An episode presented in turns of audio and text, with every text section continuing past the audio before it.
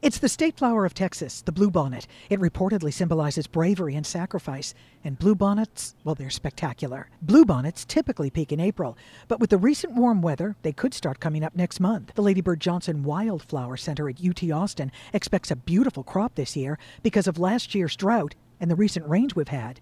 Apparently, those are ideal conditions for wildflowers, according to experts. If you're new to Texas, you're in for a treat when the bluebonnets bloom along roadways, in pastures, and in parks, creating a blanket of blue that is simply stunning.